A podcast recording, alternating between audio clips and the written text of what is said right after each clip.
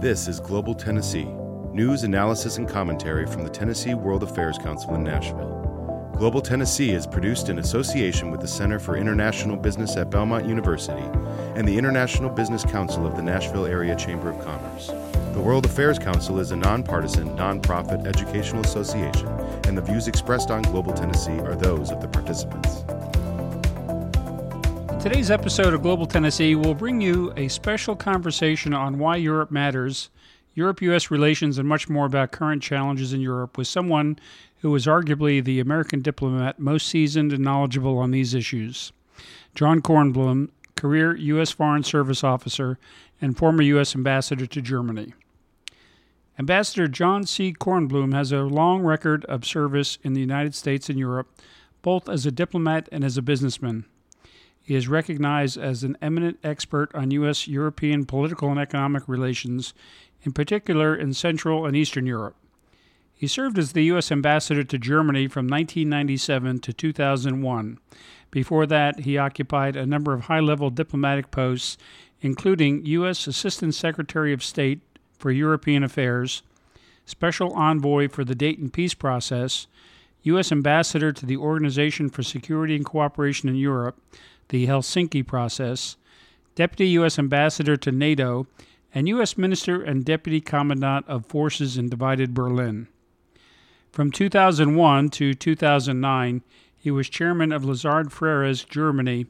He currently serves as senior counselor to the international law firm Noerr LLP and as a senior advisor to the worldwide consultancy Accenture.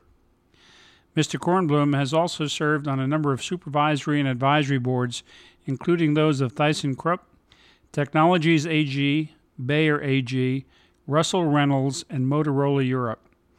He is a member of the boards of the American Chamber of Commerce in Germany, the American Academy in Berlin, the Deutsche Oper in Berlin, and of numerous nonprofit organizations on both sides of the Atlantic. He received a BA from Michigan State University in 1964, and he has been the recipient of many awards, including the Knight's Cross of the Order of Merit from Germany and an Order of Merit from Austria. Now, Global Tennessee is pleased to bring you our conversation with Ambassador John Kornblum.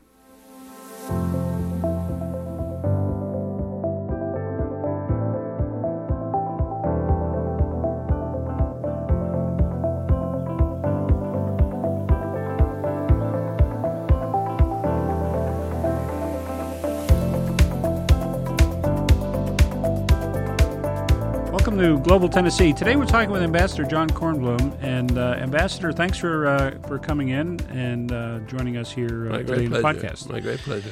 Uh, I'll I'll start with just uh, a little familiarity with our our podcast notes have, have, your bio, so people can look at your long distinguished career. but tell us a little bit about your relationship with Nashville. You're you're a part time resident here. Yeah, well, we're not from here. We're from the north, so to speak. And we came here because our, each of our sons was uh, applied and was accepted at Vanderbilt. So for about six years, we were coming and visiting them all the time. And uh, at a certain point, we said, well, we need to have a, we've lived in Europe for 25 years. We need to have a residence in uh, the United States. And we decided that Nashville was the place we liked the best. And we've, so we owned a house here for six years and we're Terrific. Anything but disappointed. We love it here. Terrific. Well, let's uh, let's start talking about uh, your recent presentation uh, here in Nashville. You, you talked to some community groups about why Europe matters, and as, uh, as someone who knows uh, European politics and U.S. interest in uh, in Europe, we couldn't have a, a more insightful or a better perspective on on what's happening uh, in in Europe and the relationship. But can you give us a, a distillation of uh, what your uh, presentation was about on that topic? Sure. Well, the major point is that Europe and a close relationship and close cooperation for Europe is very much in American interest. And I was an American diplomat for a long time, and it never occurred to me to do anything that was not in American interest. But the fact is, of course, that Europe, which is the, if you will, the the foundation of our society here, also ha- was for many years and still is in some ways uh, in need of support. And certainly after World War II, in the very dark days after World War II, American support was what kept Europe alive. And so there's a certain sense of here's America doing things for Europe and Europe receiving things from America. now, 40 years ago, 50 years ago, that certainly was the case. Now it's much less the case. But it's also true that Europe has not really put itself back together after World War II. And so the United States is clearly the senior partner, will stay that way as long as any of us can think in the future. So somebody might argue, as some people are in this country right now, well, we did our job in Europe, let's let them do what they need to do. And here's where it's important to understand what American interests are. First place, security. Europe is a area of about one third the size of the United States, 500 million people. Gross national product larger than ours, but also at the frontier of many threats to the United States, not just Russia, but also the Near East, also uh, North Africa, but also internally there are still some threats. The Bosnian War was a good example. Mm-hmm. So it's very important that the United States be engaged there, see that its interests are protected, and to tell you the truth, exert leadership there because they're waiting for our leadership. And I can tell you, as one who helped exert it, that our leadership works when we exert it. But that's the old traditional thing. The other thing is that the United States and Europe are the world's largest community of like minded uh, economies. We're the largest investment and trade community in the world. And we have, we're talking now about tariffs, and we're going to have some tariffs here and some tariffs there. The fact is that for 90% of the products which are sold across the Atlantic, there are no tariffs. And something like 50% of the products, uh, the so called sales, are actually what they call intercompany transfers. That is, General Motors transferring a transmission from Tennessee, of course, to uh, uh, Europe, or Volkswagen transferring something to. So it's not really, sure. it's not really. And Volkswagen exports. being big here in Tennessee, down in Chattanooga. That's right too. And so it's not really exports; it's intercompany. But at the same time, the amount of trade between the United States and Europe is something like a billion dollars a day. Think of that. A fact. day. A day. Now we have a bigger relationship, which is Canada. There's more than a billion, but still a billion dollars a day is okay. Billion and, with a B. With a B, a thousand million. and so uh, our and and then lastly, and perhaps the most important point, and I went into this in my talk with the World Affairs Council, is that we are now in a new phase. There's a new competition for the future. This competition is going to be as much technological and intellectual as it is material. And we in Europe form by far the largest bloc of democratic, open market countries in the world. Together we have almost a billion people. And it is we who are the ones who are going to have to build a democratic future for the world. If we don't, there are the Russians, there are the Chinese, there are other people who are not at all interested in a democratic world. So if you add it up, it's simply much better for the United States to have a major partner like Europe than to be alone in a world trying to, d- to pursue all of our interests by ourselves. And and it's much more than just the uh, the economics; it's the uh, the political influence and, and the and the if you will the moral and the uh, values. I mean, uh, our societies. We we have been talking about this for decades, and it happens to be true. Our societies are stronger than other societies because we also have open, tolerant societies where people can divide their lives the way they want to, which they we have a free press, we have freedom of religion, we have freedom of education. There aren't all the world is not like that. But the countries who are very deeply democratic the way we are are the countries of Europe. And and one of the, uh, as I understand, one of the principles of the, the NATO alliance is that uh, the participants have to be democratic. Uh, That's right. Societies. In fact, um, the NATO alliance, when it was formed, was really formed not as a military defense alliance, but as a community of like minded nations. And the whole idea of the NATO alliance, when it was first formed, was to start building a community be- across the Atlantic between the Europeans and the United States. Now, unfortunately, things happened very fast. The Cold War heated up with Russia. Um, Ch- Russia and China invaded South Korea.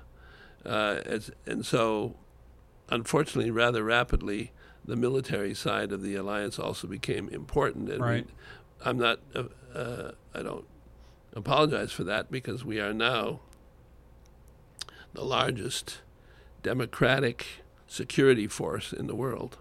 And NATO is the only integrated security force in the world.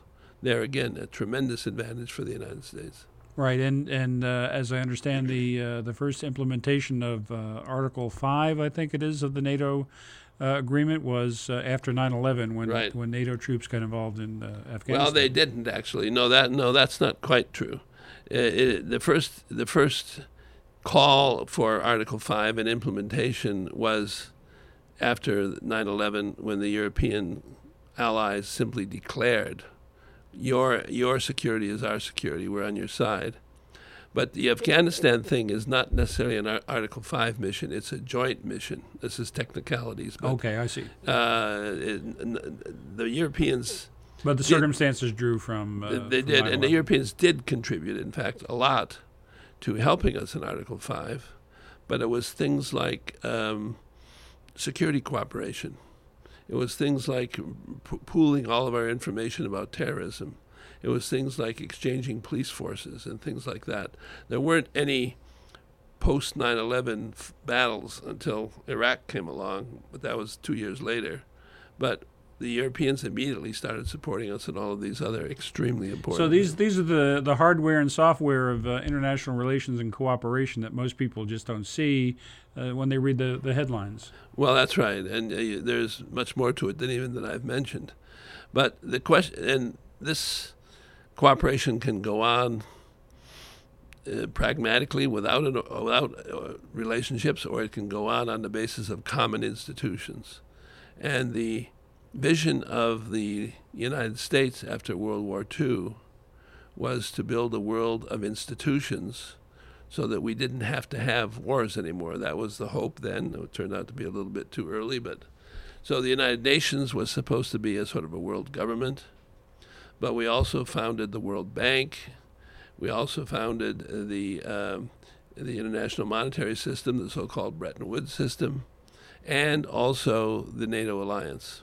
And these were all structures which were going to help everybody work together at, for common goals rather than having somehow to coordinate it on a uh, bilateral bas- basis. So getting back to the, the basic question, why Europe matters, you mentioned there are some who uh, would say that uh, our, our time has passed in in uh, in that relationship, and, and now we're uh, we're beyond the what's going on in the EU, but the transatlantic alliance, and there are some who, uh, as you pointed out, are are not as uh, interested in that relationship as uh, we had in the past, especially during the Cold War. That's right, and a lot of people are saying, "Oh, we the real threat now is China, and we should be focusing on China." Well, we've always been focusing on China. I mean, there is um, it is not impossible for the United States to do more than one thing at a time, but the European aspect allows us to have uh, friends and close allies who support the same things as we do.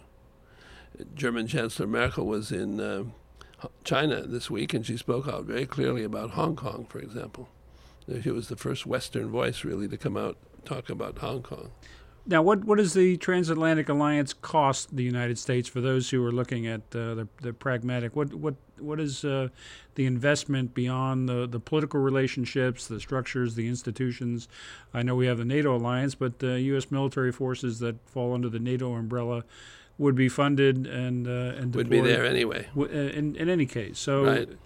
um, Well, I don't know. for the- people who are looking in, in dollars and cents terms, it, it, is is there relatively much cost these days compared to the, the benefit? well, you know, our defense budget is uh, in the hundreds 750 of billion. 750 billion, and but that goes for for the entire world. Sure. And, and the the thing is, we would probably have to do all the things we do in NATO with or without an alliance. Uh, would we have gotten involved in Afghanistan? Probably. Isn't it better that we have not just the 27 NATO countries, but a lot of other, sometimes quite small countries like the Republic of Georgia, who has been the largest contributor of forces outside of NATO to the fight in Afghanistan. And the infrastructure in Europe that supports. And the infrastructure uh, in Europe which supports it. It would take cost us hundreds of billions to replicate that infrastructure. Uh, one of our biggest and most important uh, airfields for not for carrying bombers, but for supplying uh, operations in Afghanistan or in northern uh, Africa or wherever is at Ramstein Air Force Base in Germany, for example. It's, Mhm. it's a, if you go there, you've probably been there. It's it's like a city within Right. a city. It's in a major operation. And all that infrastructure was built obviously during the Cold War, but it's still there, and the investment is uh, already Yeah, made. it's been it was renewed and some and, and the structures were changed after the Cold War. But the fact is that, that Europe for us is a, a great big forward staging platform for lots of interests that we're going to have anyway. I could give you another extremely important interest, and that is the so called Southern Command in Naples, Italy. That is the home, among other things, of the Sixth Fleet. And the Sixth Fleet is uh, patrolling the Mediterranean a good deal of the time, most of the time. And it is one of the reasons that uh, the Mediterranean has stayed relatively peaceful, even with the horrible things going on in the Arab world or in other places. And, And, without, and without this, the Sixth Fleet has been uh, integral in our operations in the Middle East. They were that's used- right, but the Sixth Fleet is also a NATO command.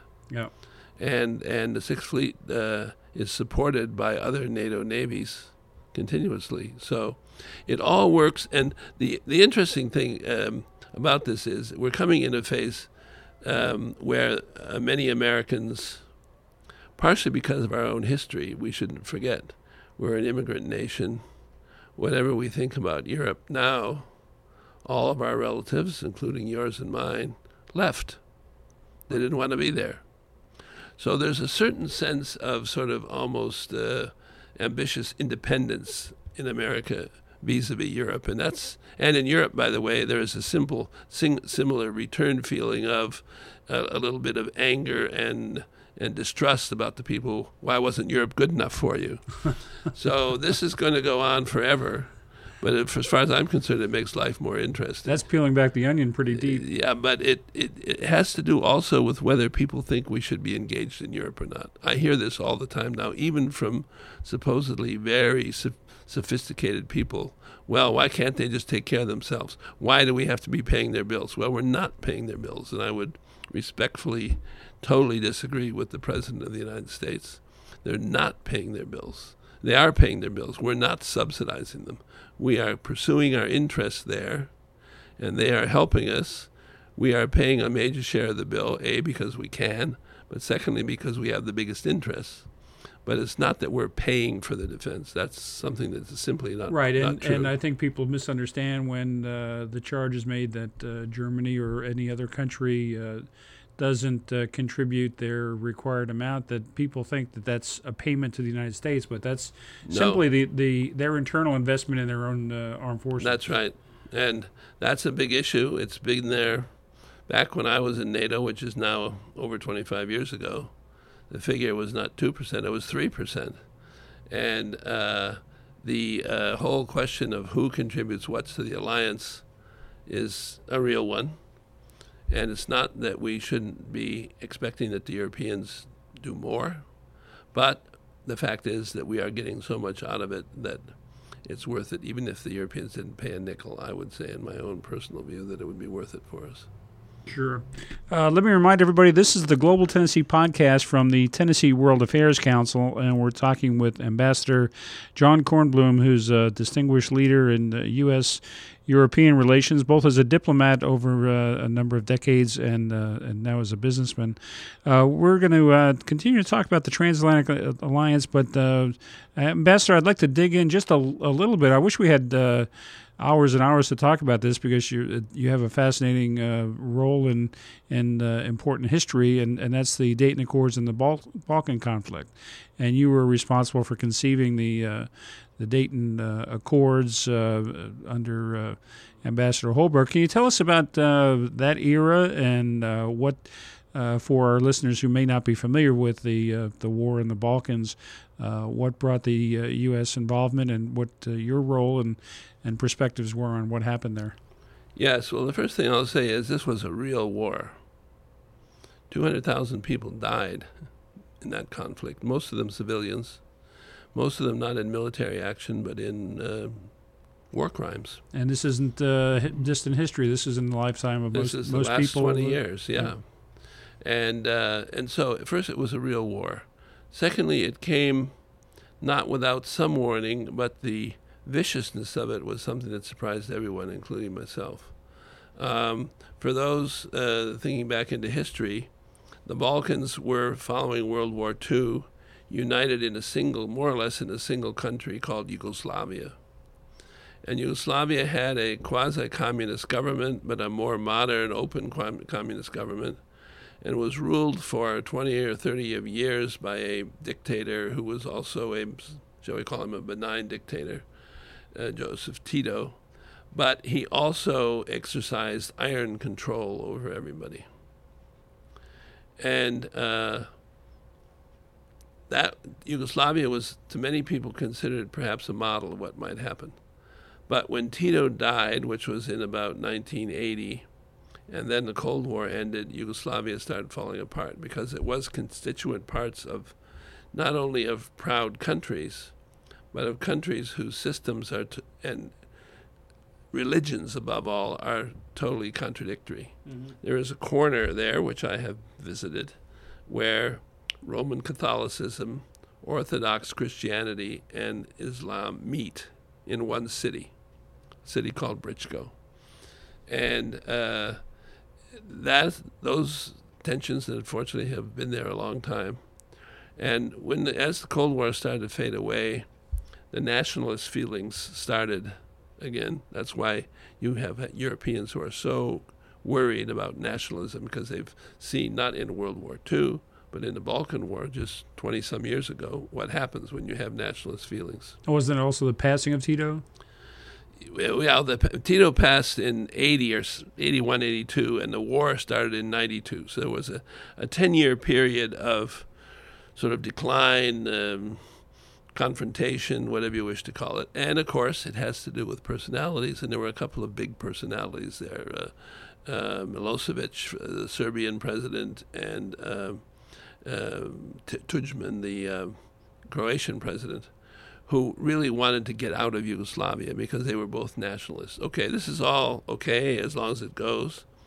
But then, very rapidly, as it does in that part of the world, it turned into conflict and it was a really vicious and brutal and horrible conflict. And I was there, not I wasn't part of the war, luckily, but I was there as the war was going on and after the war. And I can tell you the the death and destruction was terrible. It was, and this shook the Europeans up completely because they thought that that Europe had been made sort of tension free and war free, and they couldn't handle it. It was too much for them, to tell you the truth. They were too new on the scene after having been in this uh, Cold War of their own.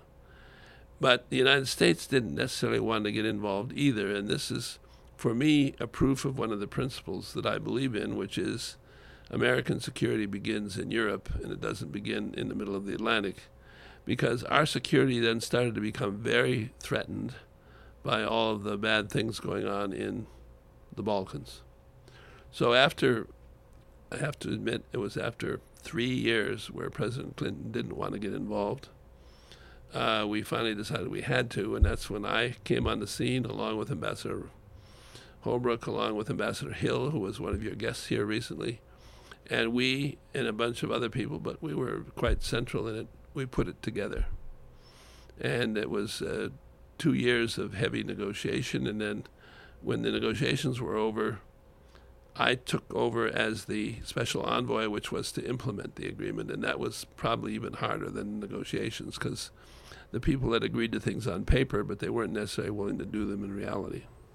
Well, uh, just uh, dropping back a little bit, I, I think the uh, the first uh, turn of events was it uh, Slovenia that uh, declared independence, and Yeah. the central government was going to crack down, send Well, send tanks into the cities. And, There was a very tense period in February, March 1992.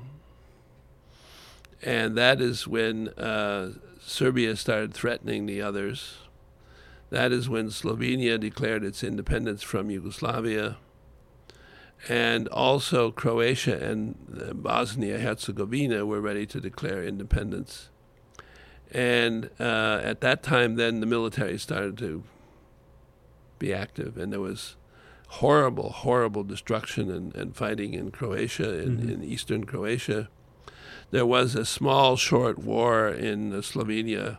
It's called the Ten Day War, but it really wasn't a war. It was just sort of the Yugoslav army standing, sort of threatening there until they were pulled back by the Serbians who didn't want to have a war. And but it was much uglier elsewhere. There was a, But it was- genocide, and then uh, it became ugly in Croatia and in Bosnia, and very, very ugly. As I said, a rough estimate of the number killed is 200,000.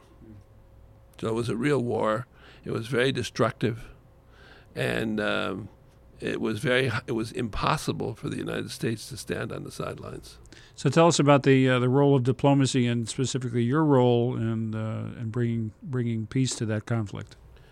Well, after after um, really two and a half years of fighting, and you have to just imagine for yourselves the city of Sarajevo, which is a beautiful city. The Winter Olympics in 1980 were held there. Um, the city of Sarajevo was cut off from the rest of the world uh, without electricity for three years. And this is not a small city. I mean, it's not a major city, but it's a couple hundred thousand people, and they they lived there without electricity.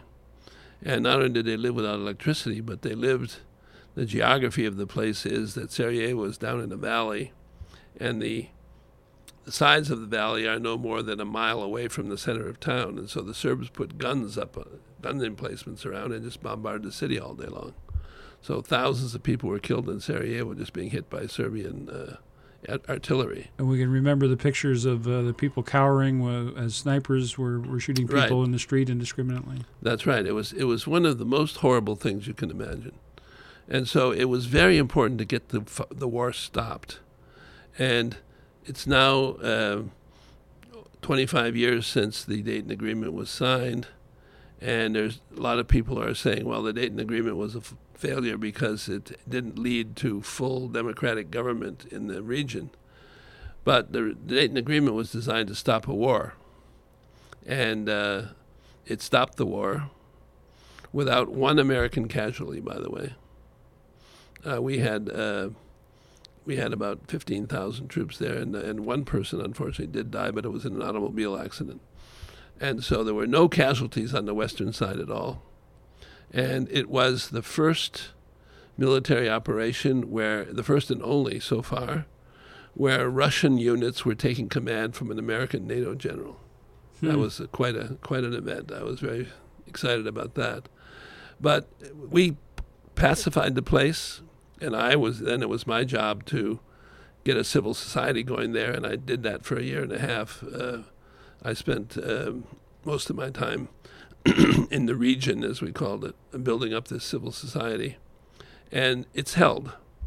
But it's not perfect, and it, if it weren't for the support of the outside world, and also above all, the financial uh, subsidies, it probably wouldn't hold. Now, for for most people, they, they may not recall what the Dayton Accord was. It's Dayton, Ohio, where the negotiations. Yeah, it was an Air Force base. the reason it's, it's the Dayton Accord is because we needed to have a place where we could isolate everybody and where they could get there without being seen, or so to speak. so the perfect place was Wright Patterson Air Force Base, which is very large. It has a long, long airstrip, several of them. Uh, it's it's got lots of quarters where people can stay, and it's totally cut off from the outside world. And so we were And a there. nice, nice fence around it and keep nice keep big everybody fence, out. Nice big fence. Uh, we were there uh, for not not that, that long actually, three weeks. But it was three intense weeks where the we had, after all, four heads of state there who were who were um, very in, uh, impatient about getting their way.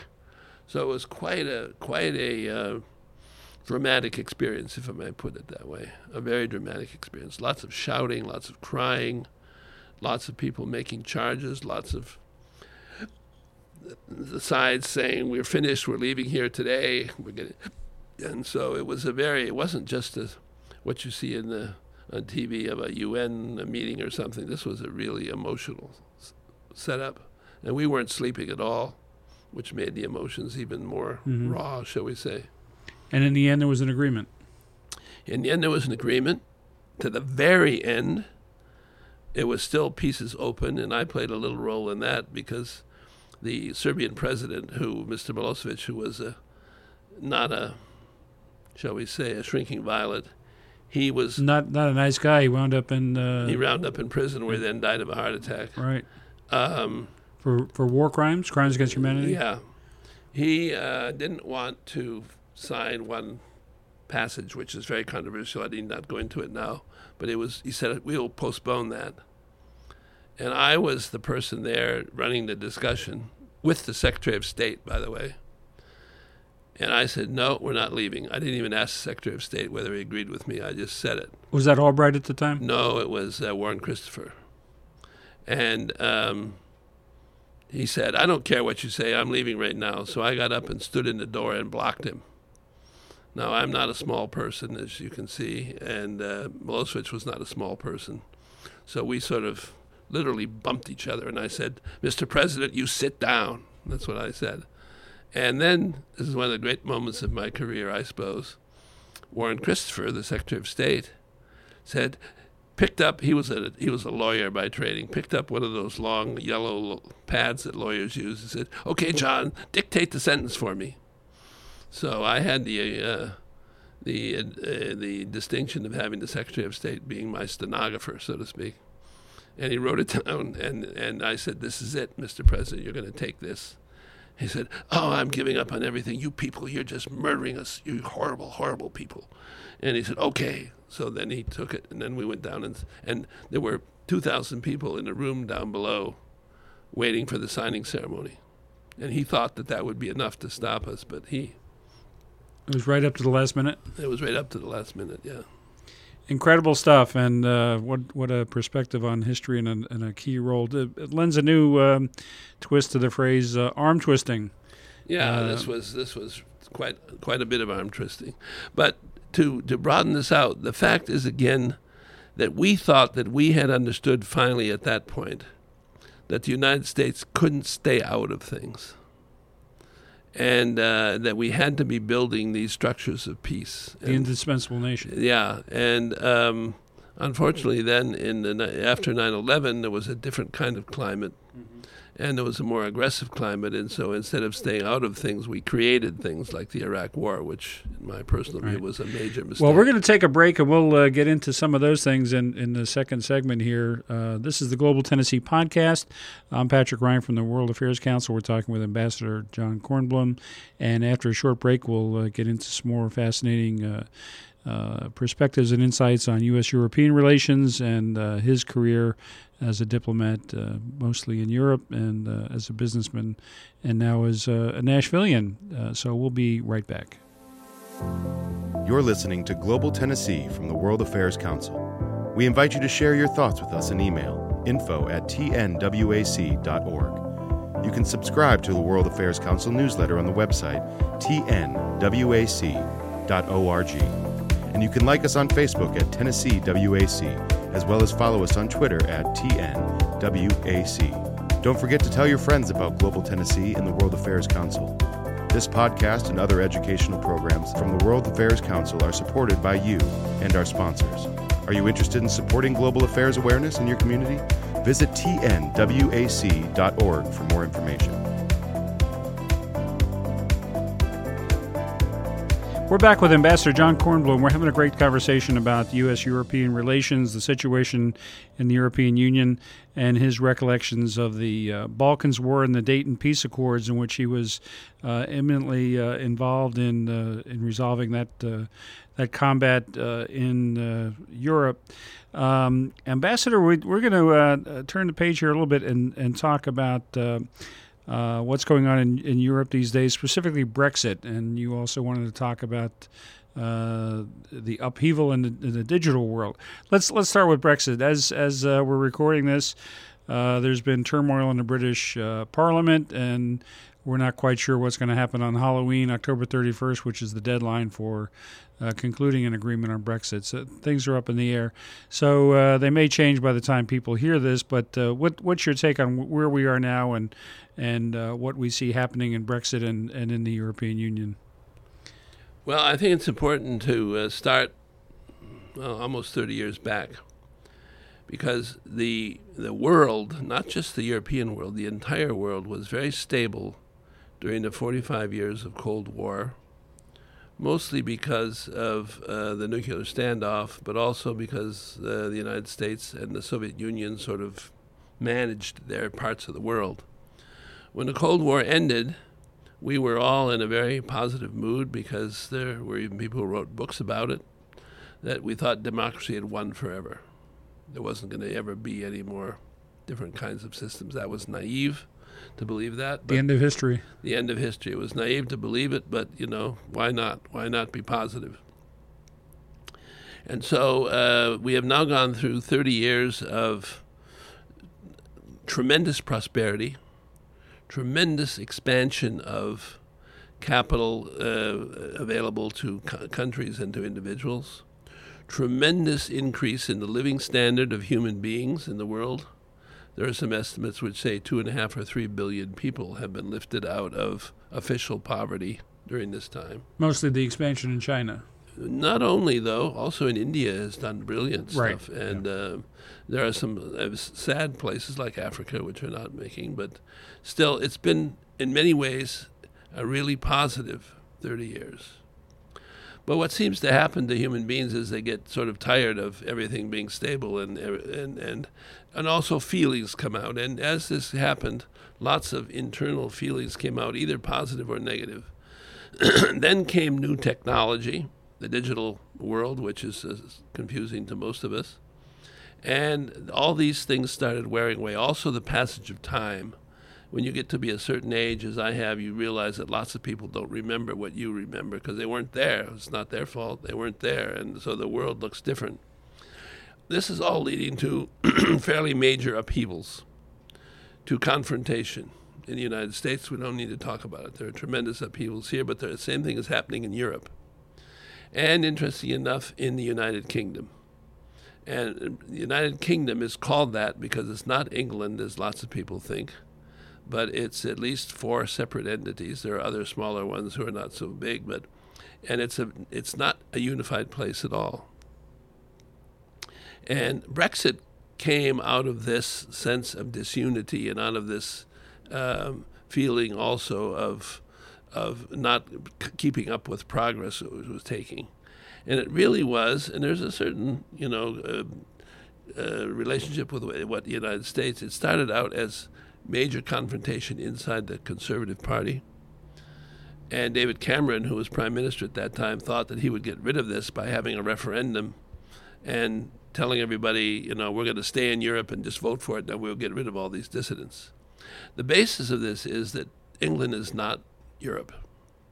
They will tell you they are, but they're culturally different. They don't really like being with the continental Europeans. It's a different, it's like, you know, Texas and Massachusetts. It's just different worlds. and um, so, so, but none of us believed that they would ever want to leave the European Union, and yeah. they did. Now, what? That's okay. That's that. But what has happened since then is almost as treacherous and, and bad. Is that rather than having an orderly exit from the European Union, they've had a unbelievably disorderly exit why is that? Because again, there's the confrontation which led to the Brexit vote has also led to the inability to negotiate an orderly exit. And so the United Kingdom is going to be in a very disorganized, difficult shape for really the next 20 years or more. It's really been a major social upheaval.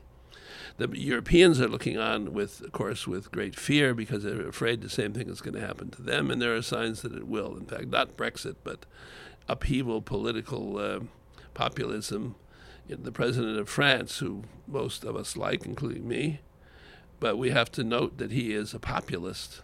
He did away with all the rest of the political parties, went over their heads, to, spoke to the people, and won. So there's going to be lots of ups and downs. The country I know best is Germany, is of course frightened at this because they don't trust themselves, they don't trust their own history. They're afraid that if the solid, stable Europe that they've known over the past more than 50 years now, 60 years, doesn't continue, that they may go back to their old bad past. I don't think that's a danger, but I don't. I didn't grow up there, so I'm not. I don't have their feelings that they do. So in other words, everything's in turmoil. Now you add another element to it, and that is rapid, destructive technological change. We don't get you to go into it. We all know that. The, the smartphone is only 10 years old. Mm-hmm. Uh, the internet is only 25 years old. And look at the uh, unbelievable changes which have taken place in, in, in 25 years. That has to be disorienting for society. Occupant, occupations are being simply whipped off the table. They don't exist anymore. Um, products don't exist. Major department stores are disappearing, for example, et cetera, et cetera. Our world is just being changed in front of us at a quicker pace than has ever happened, I think, in human history. The 19th century was also a very rapid uh, change, but that took at least 100 years for that to happen. We're doing it in 25 or 30 years. And so there's going to be lots of misunderstanding, be lots of unhappiness, there's going to be lots of political unhappiness.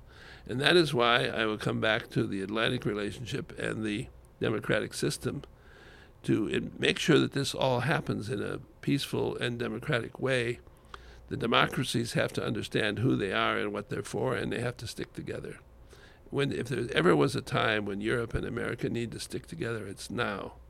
It's about as dramatic as the beginning of World War II or the Cold War or whatever. It's the same kind of thing. Luckily, it's not a war as such, but our values and our system are still eh, under threat. Nobody believes bad things can happen until they do. Until they do. But even a country as large as the United States can't do it alone. And this is my, obviously, I was a diplomat for a long time. I believe in cooperation. There is no alternative for us to be working with others, none whatsoever. There is no, to coin a phrase, making America great again by, by being angry. In fact, America is great. It always has been great. And it will continue to be great. I have no doubt about that. The question is how well do we do at being great? How much conflict do we have, or how much conflict don't we have? And that is the well being of our citizens has to do also with partnerships with other countries. That's not just Europe, it's Japan, for example, it's Australia, it's increasingly India, which is the world's largest democracy. And it is one. We should honor them very much for the way they make a form of democracy work. So there are lots of countries around the world who want to be in a democratic partnership with us. And that's the only country who can lead that partnership and make it work is the United States. Now, uh, the the Brexit has given rise to questions that, as you just mentioned, that uh, there could be other countries, and uh, right. you know we've seen uh, what's been called Eurosceptics uh, in uh, in some countries, uh, Poland, Hungary, and, and some others, the rise of right wing nationalism, which uh, we're not quite sure if that's a, a trend, passing trend, or a, a phenomenon that's uh, taking hold. Uh, what's what's the feeling that, that you you see for other Brexits? Other I don't I don't think there'll be other Brexits, but there could be. I don't have an an acronym for it. There could be countries who fall out and the most um, uh, vital candidate for that right now is, believe it or not, is Italy. Italy doesn't want to leave the European Union, but Italy's economy is about to explode. And it could be that uh, the Italians would somehow leave.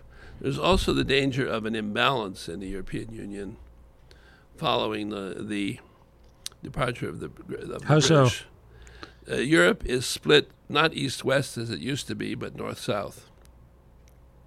And the northern countries in Europe are the most uh, progressive, the most highly developed of any place in the world.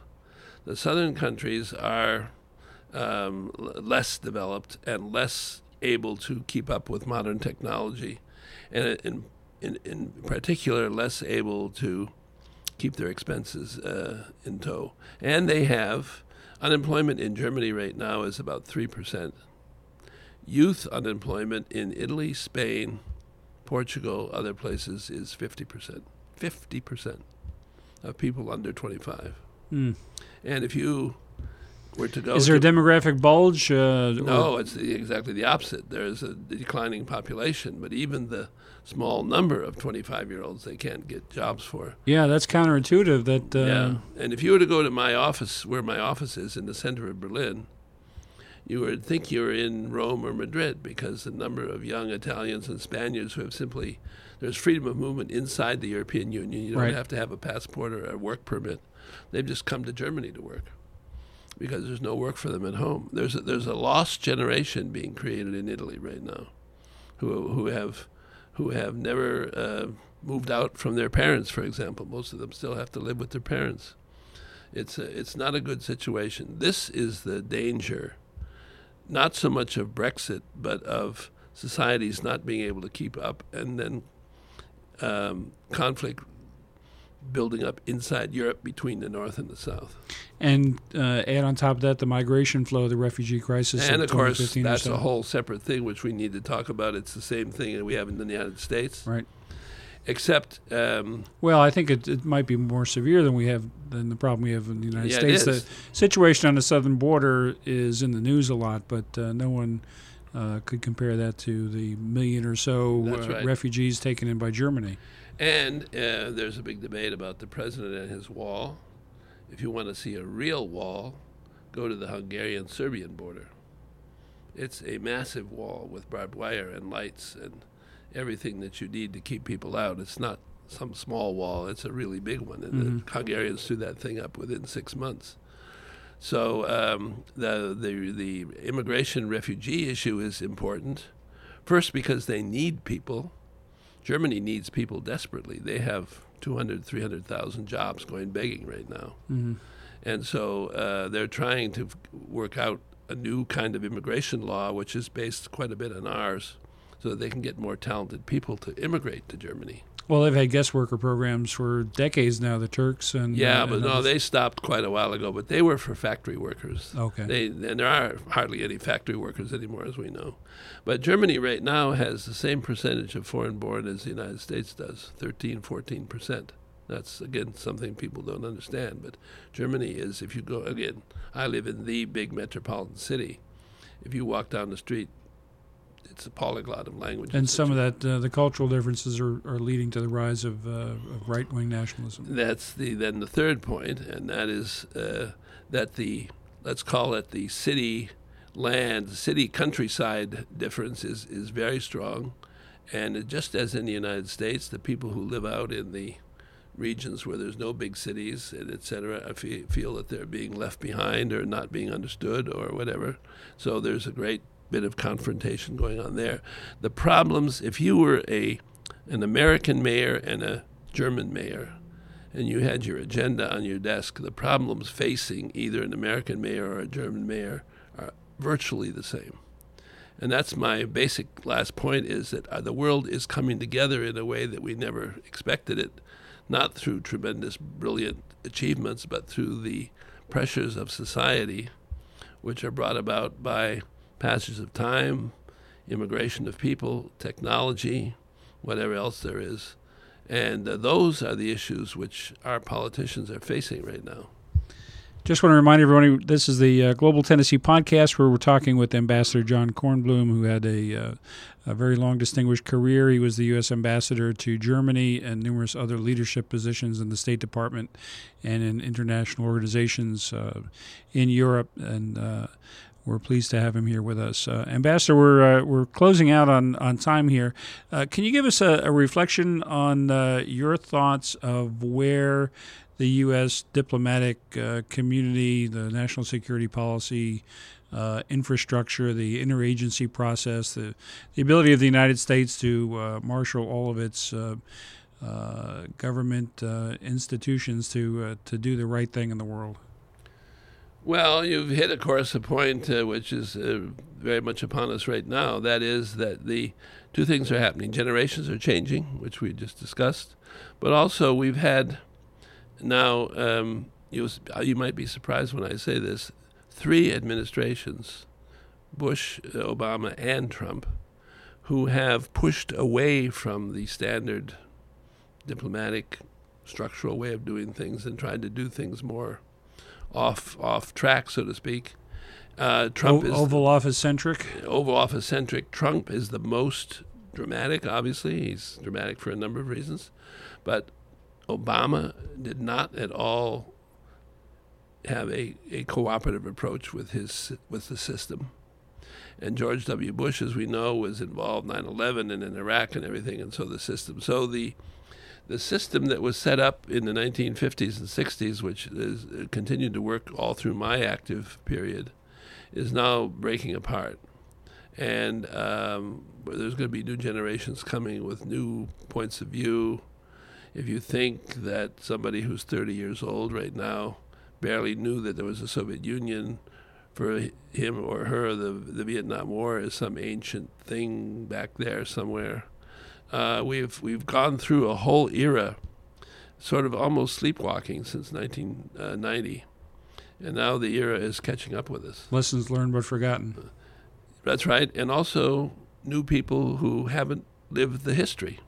Right and living history is, is part of understanding the world and and understanding history that you didn't live is harder. Well, we uh, we certainly need to uh, take stock of, of, where we are and where we're, where we're going in the world.